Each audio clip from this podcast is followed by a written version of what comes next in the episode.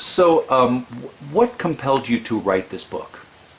I've been teaching these principles for many years to individuals and groups, and when they get it and they introduce these lifestyle changes, it transforms their lives. and It's just a blast to be around. So I've wanted to write this for, for ever such a long time, but I didn't. I, I wasn't able to because I was busy with business. Um, I sold my second company last year, so finally I've, I've got the time to do it justice. Uh, How is this book different? I mean, this is a very crowded field, obviously. What makes your book so much different than every, everything else out there?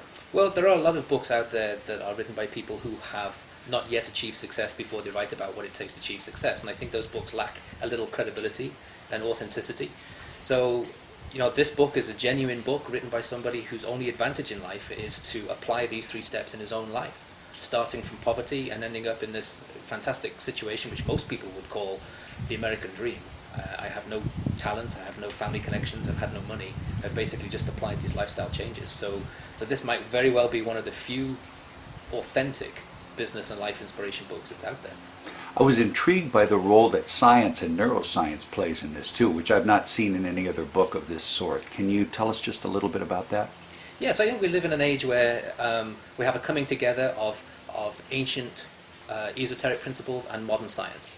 Most self-help books that have been written in the last few decades are based on evidence that was discovered a century or two centuries ago, when the laws of physics weren't even understood by, by, um, by people.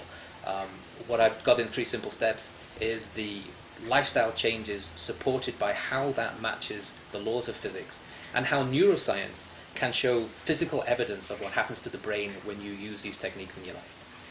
How did you come to discover these principles? Uh, I'm a perpetual student of physics, that's number one. And um, when I was a teenager, I was in a situation where I was being tormented by a group of sectarian bullies. And so I hid out in a library, basically. And in that library, I, I read as many books on physics as I could, but I also discovered a section of biographies of self-made men and women.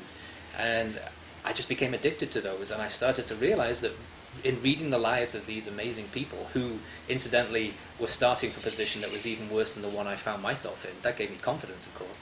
Um, I found that what they were doing, even though they didn't understand the laws of physics and neuroscience didn't exist in their day, was absolutely what we apply today on a scientific basis. And so I started to introduce those lifestyle changes in my life with my knowledge that that was a natural law, whereas they just did it because it felt right to do it. They used their instincts, and I was using my, my, my mind, I guess. Um, and my life changed immediately as a result of that, and I needed no further encouragement to keep going.